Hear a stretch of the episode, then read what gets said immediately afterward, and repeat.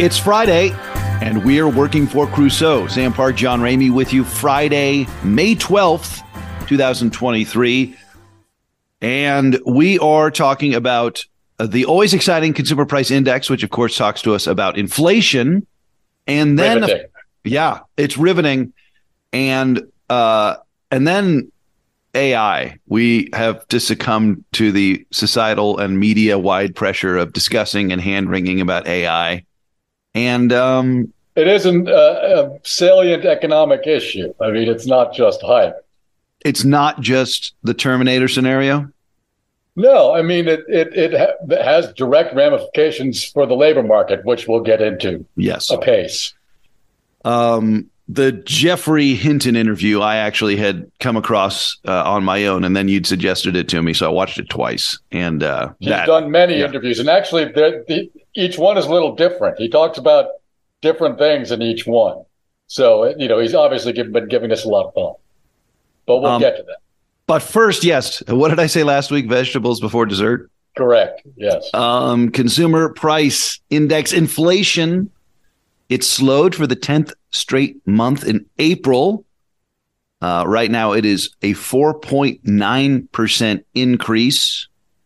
And I clicked through, you know, I read the headline on in the New York Times and I clicked through and I looked at the actual consumer price index uh, release put out by the Bureau of Labor Statistics. And man, you know how we talked about how uh, economics is kind of backward looking in its Yes. es- essence.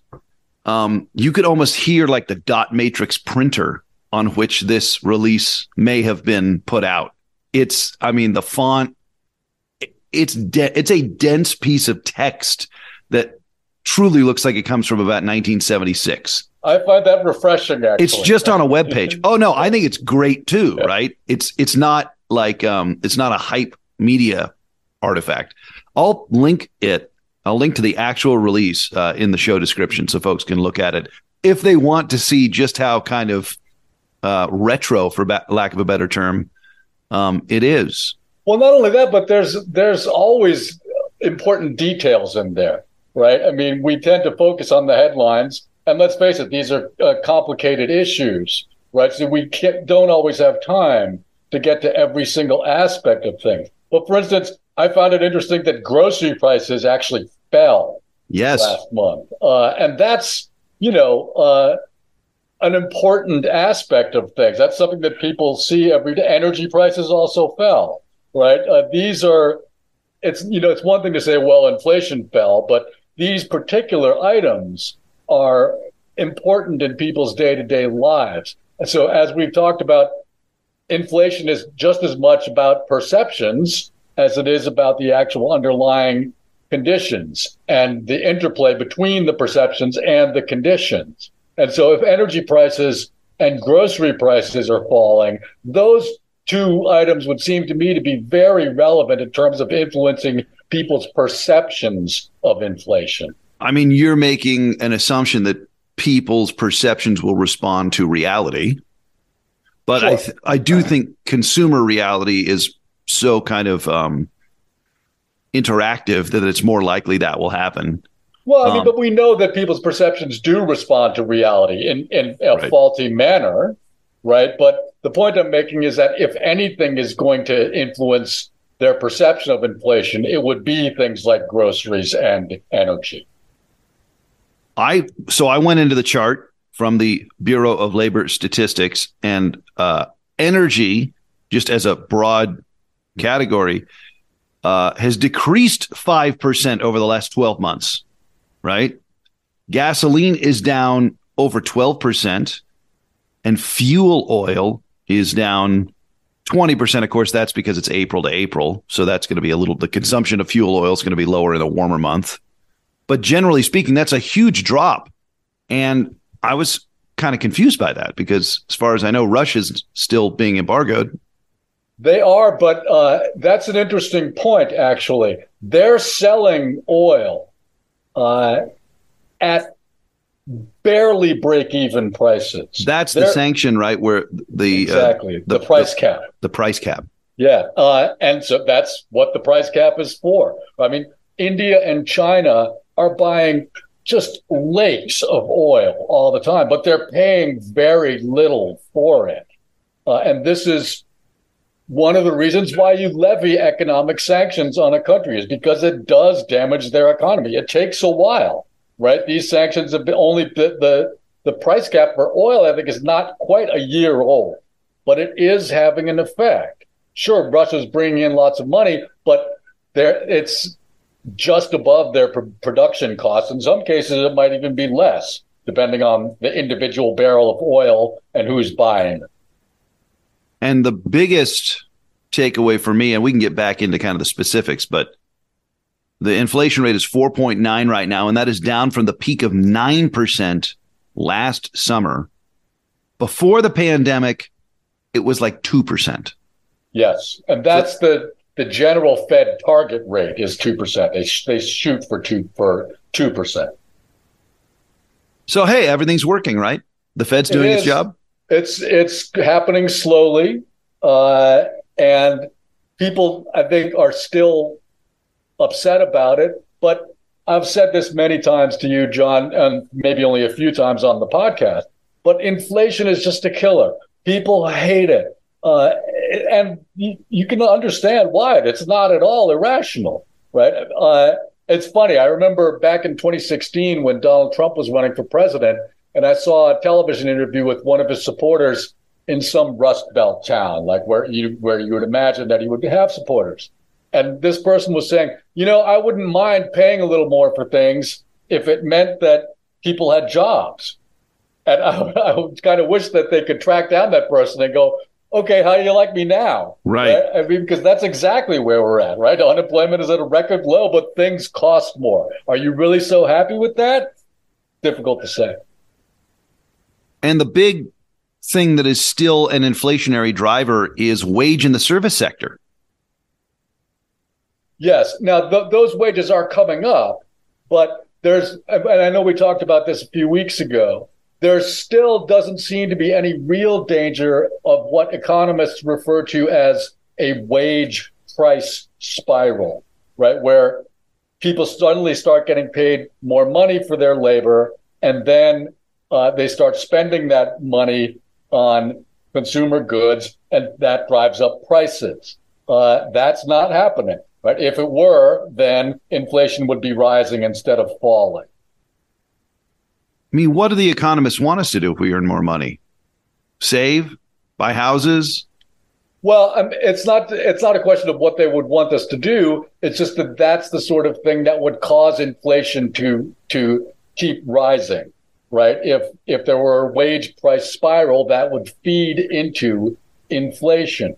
At the same time, though, and I know we spoke about a little bit about this last week, uh, some of not just Biden's policies, but the sort of uh, corporate policies of manufacturers, for instance, Apple, right? They've had a lot of their uh, iPhones manufactured in China, which they're still doing, but they've also opened a large factory in India right? Or they're about to open it, and they want to move some of their production to India. And so this builds in a certain amount of redundancy in supply chains, right? As we recall from the pandemic, if you have no redundancy in your supply chain, when things go wrong, you're just screwed, right? You suddenly can't get your product out of the one place that you've been getting it from. The problem, though, is that supply chains with redundancies, which we do want to have, are less efficient and therefore more expensive and therefore somewhat inflationary, right? Or at least they're not disinflationary. So there's only, if we're going to have less redundant supply chains, that means that prices can only fall so slowly.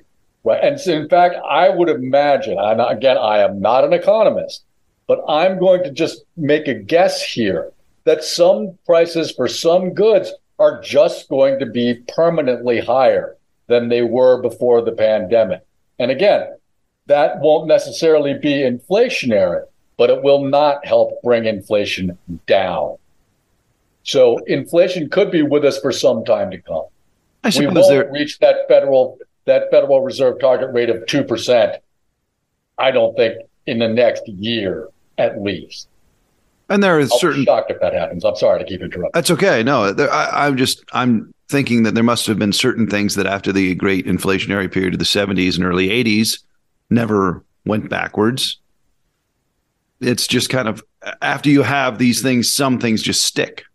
I get. I mean, I, I don't really remember, and we'd have to look. I would have to Like, say housing, probably. housing, probably, but that's sort of a uh, That's on its own track. yeah. Uh, in in many ways, it is. Uh, also, supply chains were not as efficient then, right? Okay, so good point. Right. That same dynamic. It wasn't as global. Yeah, and so that that couldn't really uh, factor in quite as much at that point. I'm glad you brought up Apple and China and uh and India because you know, we're all we all I mean it's a bit like democracy this free market. We all kind of have a vote, right? With our with our spending. Yes, And I'm ready for a new iPhone because even though I keep mine in a pretty ugly and robust case, I drop it about once a day and I kick it around. And for better or for worse, and I suspect for worse, uh, you need to have a very reliable smartphone in your life these days, especially if you're traveling or you're working in media or whatever. So I got uh, it's about time for me to buy a new iPhone. And I'm going to put this off as long as possible because I feel like these machines are su- sufficiently expensive that we have to buy about one every 20 years, like a Panasonic turntable and receiver set used to be, right? But of course, I'm an old man yelling at a cloud. And I just was thinking about how much this iPhone is would hypothetically cost if we were to get out of bed economically with China. Now, I suppose India would be the compromise, right? Yes. Not that those labor markets are exactly like China, but certainly you can exploit lower wages in India compared to if you were building the iPhone in Cupertino. considerably. Yeah. So I would- probably in it's probably cheaper in India than it is in China, also, which has a shrinking workforce. Good point. Right. India now more populous, more workers. and right. they have a younger demographic profile. Right. I mean, obviously, politically, still, I think India is preferable to China, even Sure. with Modi. Even with Modi. even with Narendra Modi, yes. Yeah. But the problem is, it would take some investment to bring their industrial capacity up to speed. Not a ton, right? They have large industrial companies there also, but the sort of infrastructure that you would need to really manufacture at scale and transport all the products out of the country and the raw materials in would still need some development before it could be as competitive as they might want to be. And then it got me thinking about okay, well, wherever iPhones get made in the future that's not China, it's going to be more expensive. It And might not be. it's possible it could be. Yes.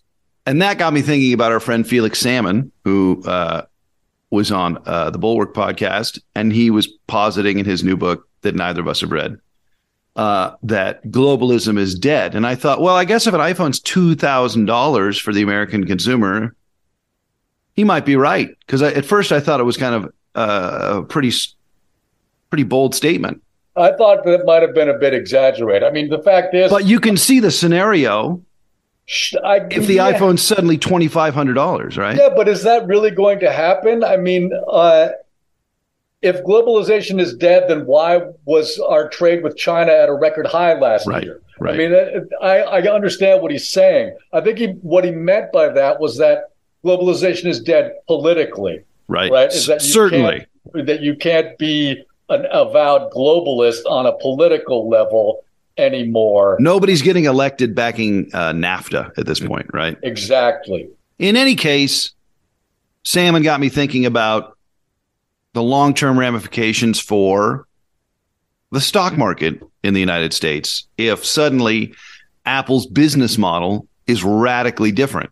You know, if if if China invades Taiwan and we've got to figure out where else to build sem- semiconductors in a big hurry. Like I know we've started that process, but it's just there are plenty of scenarios in which kind of the status quo right now for what all this technology costs goes way up and the business models for all these giant massively wealthy companies gets turned upside down.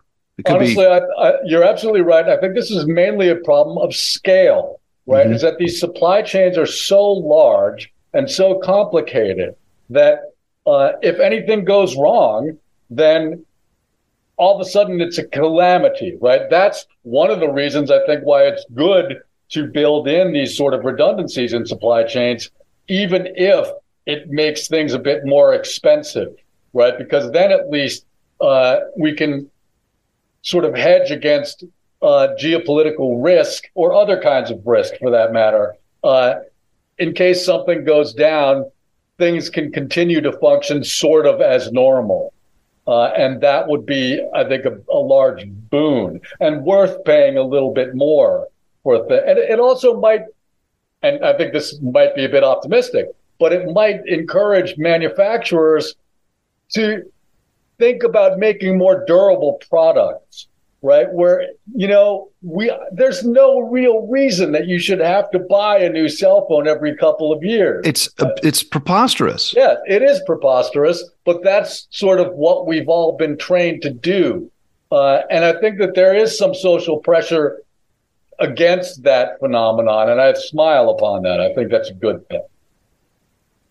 So when you talk about the scale of the supply chains and the complexity of the globally integrated supply chains and how difficult that could be to manage in a time of crisis or even potential crisis, perhaps that's one tremendous application of AI in the positive.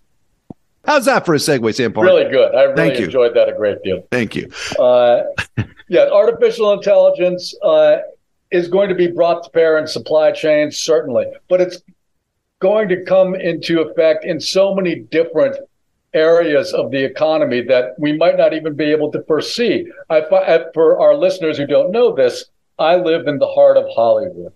And our listeners probably do know that for the past couple of weeks, there has been a writer's strike here in Hollywood, where writers of television shows and and films are on strike. Uh, they're holding out for better pay from streaming services, for one thing. But this is, to my knowledge, the first organized labor action anywhere uh, that specifically mentions artificial intelligence as a concern. And you can really un- easily understand why that might be, because I think it's only a matter of time before there is a hit film or perhaps a television show, but I think more likely a standalone film that's written by artificial intelligence. And so, as far as I can tell, the writers haven't issued any specific demands in regards to how they want to cope with artificial intelligence. But again, you can understand why they could be concerned about this. Uh, and it seems to me that their goals here might be sort of at cross purposes with one another. For instance, they're asking for better pay, right? But if I'm one of the Hollywood studios, I might say, okay, but if I have to pay you more, then my best solution might just be to never hire you to begin with and just have the machines write the script. Uh, and again, I think that's just going to happen. The question is, how soon is it going to happen and what will the damage be for people here in Los Angeles? Because it could be substantial. Um, and, you know, people are only starting to, uh, to grapple with this. And I think the interviews with Geoffrey Hinton have just been very illuminating. The godfather uh, of AI, Geoffrey Hinton, who that's right. resigned from Google um, yeah, he had. Uh, I listed his concerns and his upsides, right? Yes. And, and and so, first of all, just as somebody who works in media, but both of us as songwriters, I mean, have you heard the songs written by AI? I haven't, uh, but I'm, I'm, you know, I'm sure terrifying. you want to kill it with fire, right? Yeah. And certainly, as somebody who uh, covers kind of very kind of closed system events like sporting events, I, I, you know, my job's in danger. Perhaps not tomorrow, but not that far away. Well, yes. And while we're talking about cinematic dialogue, maybe not today, maybe, maybe not, not, tomorrow. tomorrow, but soon, and for the yeah, rest, the rest of, of our life. life. Yeah, yeah. I mean, I wish I had enough faith in the movie uh, consuming public to reject, you know, AI, but candidly, the movies that make money right now may as well be written by AI. Yeah, exactly. Right. I mean, uh, and if, if uh, computer generated imagery continues to advance, you could. You know, Why would we hire actors? You, you, wouldn't have people, right? You could just have AI write the script and then CGI do all the, the imagery, and then you're all set. All right. So Geoffrey Hinton, in the interview you and I both watched from Amanpour and Company uh, from this week, he, on the positive side, says these intelligences will be incredible in medicine, specifically in analyzing scans. It will be uh, critical for designing and building uh, nanomaterials, like building better solar cells. AI will revolutionize, in a positive sense, weather prediction and climate change data analysis, as well as things like predicting earthquakes and floods more accurately. Okay, those are all great. And, and as we mentioned, maybe managing the insane supply chain right? There are plenty of things. Probably will make planes and rail transit even safer than it already is. Right. Which is very safe already. Already very safe, but super cool. Geoffrey Hinton's concerns are uh, the existential threat, which I call the Terminator scenario, that these super intelligences will just become into their own interests and destroy us. Economic, workers made obsolete, like we've discussed and then deep fake media, which we are already kind of swimming into in the last eight years. Sure. And then the quote, I transcribed this in, from his interview. He said, quote, this is Geoffrey Hinton, the godfather of AI. Quote, it's possible that there's no way we, that is human beings, will control these super intelligences and that humanity is just a passing phase in the evolution of intelligence. That in a few hundred years, there won't be any people. It will all be digital intelligences. That's possible. We just don't know. Now, he didn't say that's probable. He didn't say it's plausible. He didn't say it's likely but he did say it was possible. I, I guess when you just start pulling technologies out of a hat, sooner or later, one of them is going to be super bad. If it's not nuclear weapons, it might be AI, right? I applaud Hinton for bringing this to our attention, right? Uh, because if anybody knows about this sort of thing, it's somebody like him. Uh, the problem is, I don't know what we could even do about this, right? Uh, and uh, I kind of think that we don't really have uh, the tools necessarily to even think about this uh, adequately, mind you, right? Uh, because the machines can probably outthink whatever thinking we can do, right? I don't know if you watched the uh, the David Brooks segment from the PBS NewsHour. I sure week, did. Right. And now David Brooks, very smart guy, and he's very influential. Uh, and I don't always disagree with him. I don't always agree with him, right? Uh, uh, but he's so influential that I sort of felt compelled to pay attention to what he was saying about this. And first, you know, he he did mentioned the concern that this could get out of control, right? And so he did not dis- discount that possibility at all. Jonathan Capehart also agreed with that. Yes, that's right. Uh, but you know, I'm focusing on Brooks here because you know, Capehart is the junior partner in mm-hmm. that commentary segment, right? Uh, and I'm, I'm very fond of Jonathan Capehart, but he, I don't feel that he's as influential a personage as no, David I understand. And Brooks told the story of the great chess grandmaster Gary Garry Kasparov, who I think more than a decade ago was defeated by an artificial intelligence program. I think it was in the late '90s. Okay, fine. Early 2000s. Yeah, I don't remember exactly what it was. Right, and then Brooks said, "But it's not like chess became obsolete. Chess players began to train themselves on artificial intelligence and got better at playing chess as a result." And then Brooks went on to say, so artificial intelligence, and I'm paraphrasing here, artificial intelligence is going to make us all better at our jobs. Uh, and that's true, right? I think everything Brooks said in that segment was true.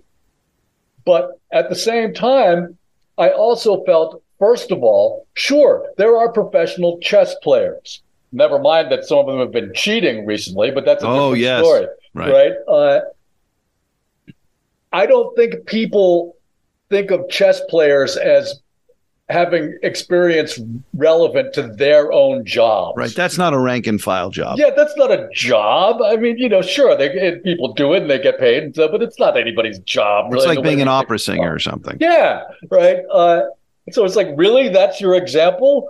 Uh, maybe you know what, Dave? Maybe you should train on AI and get a little bit better at your job because you're kind of letting me down right now. Uh, but the other thing that Brooks mentioned was this idea that we should all just constantly want to be getting better at our jobs. Well, right. right. Which I'm sorry. I mean, now, mind you, again, there certainly are people, right, who love their jobs and who think of their work life as the constant pursuit of excellence in their chosen fields. And that's terrific, right? Society needs people like that. Uh, but I think there are many, many other people who just want to go to work, make a living, and then spend the great majority of their life outside of work and don't want to feel like they constantly have to improve at their jobs.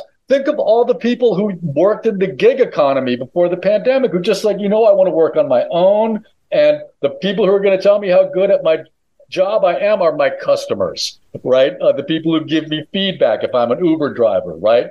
That's how I'm going to get better at my job is by interacting with them. And yeah, I'm using technology, of course, right? Uh, but my job improvement will come from actual people, right? Or or let's say you're a sculptor. How is AI going to make you a better sculptor, right? It might, you know, uh, you might be able to use it to generate topographical images that you could look at and say, "Oh, that's interesting." I could try and do something like that. That could sure. help you. I guess how photography influenced painting in the 19th century. Sure, exactly. Right. Uh, that's that's an excellent example. Or think of uh, people who, after the pandemic, were like, you know what? I'd just as soon not go back to working in the office. Thanks very much. Sure. Because that's what not really what I want my life to be about. Think of the people who last week on May Day, the million more and more people who were in France, right, on the street saying, no, we don't want you to raise our retirement age to what would still be one of the lowest in the rich world. Uh, and sure, people are living longer these days, not in our country, but in some countries. Uh, and I'm sorry, if work, living longer means you have to work more, that's not progress. You can disagree with me about that, but that's still a legitimate way of thinking about this. Well, that's How one thing. That's one thing Hinton said, right? He goes, "Look, if we lived in a society that functioned better, AI would be a godsend." Yes. Right? Everybody would have all this time and there would be this abundance of wealth generated by the productivity of AI that would free humanity from the shackles of labor. But of course, he's rightfully concerned that it will just be used to make the rich richer and the poor poorer. Yes, and I th- and and that's I think part of the resistance to to the technology. It's part of mine. Yeah, if okay, what we're, AI is going to replace our jobs, or it's going to make us continue to have to get better at our jobs, right? That I mean, I, at a certain point, this idea that we should all be constantly improving at our jobs, it makes me feel like we're all trophy wives of wealthy men who constantly feel like they have to go to the gym, the salon, the, the plastic surgeon, yeah. surgeon, right? Just, just to forestall the inevitable day when we're replaced by someone younger and prettier. At a certain point, you know what? Maybe the wealthy man should just go get himself a sex robot and just and we won't have to worry about this anymore right? And that is actually kind of right on the nose, Sam. I, I mean, think so, but the only way that can happen is if we're all cut in on the productivity gains from whatever AI brings to the economic sphere. And it doesn't really seem as though that's happening. I guess at some point in this discussion about AI, Andrew Yang should probably take a victory lap. I'm not saying politically, but just as far as his ability to um, articulate this as a as an issue whenever he wrote his book in 2015 or 16. I suppose we're going to have to see how it all plays out, though. It's possible that. I mean, he like was right on about this. I guess, but it's possible that as just as with other technological innovations, this will end up being a net job creator, right? Uh, that's happened before, you know, numerous times. We'll have to see, uh, uh, because just because something has always happened before doesn't mean it will always happen in the future, which is a fallacy that a lot of people end up subscribing to. You can understand why, of course, right? But again, principles of economics are not laws of physics. They don't happen all the time everywhere. They change in in relation to material conditions as the economy evolves. Sam Park, you've known me through a great majority of my arc as a broadcaster, my day job, and so it pleases me to no end that you specifically requested an opportunity to tease next week's episode. Okay, well, one thing that I know we'll talk about next week is uh, this Sunday's election in Turkey. Uh, it's the presidential election and also parliamentary elections at the same time. Just in the past 24 hours, the main third party candidate has pulled out of the race. Uh, so it's essentially now a two man race between the incumbent president, uh, Ahmet Erdogan. Uh, I'm sorry, Recep Tayyip Erdogan. I had confused him briefly there with the legendary recording executive Ahmet Ertegun here in the United States. Very different. Atlantic. Person, yes, yeah, if, one of the founders of Atlantic Records. anyway, Recep Tayyip Erdogan is facing uh, Kemal Kılıçdaroğlu, uh, and it's neck and neck. Uh, polls in Turkey are notoriously unreliable, so we don't actually know what's going to happen, but it's expected to be very close. Wait a minute, uh, Erdogan could lose? He could lose, yes. Uh, he might not, right? Uh, again, the polls are worthless in Turkey, so we don't actually know what's going to happen but the re- withdrawal of the third party candidate is a big deal.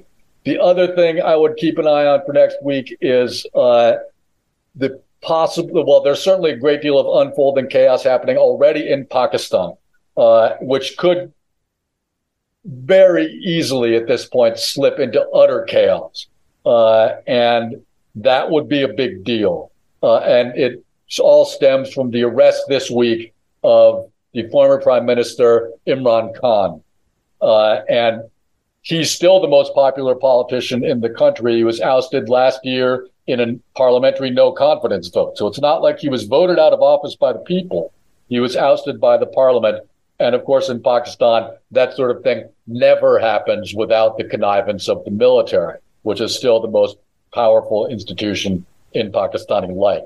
So both of those things. It's possible that Pakistan will settle down in the next week. Uh, I kind of doubt it, but it's certainly possible. But next week, we'll certainly be talking about Turkey and I would imagine about Pakistan as well. All right. So if the machines don't destroy us before next week, Turkey's elections in Pakistan.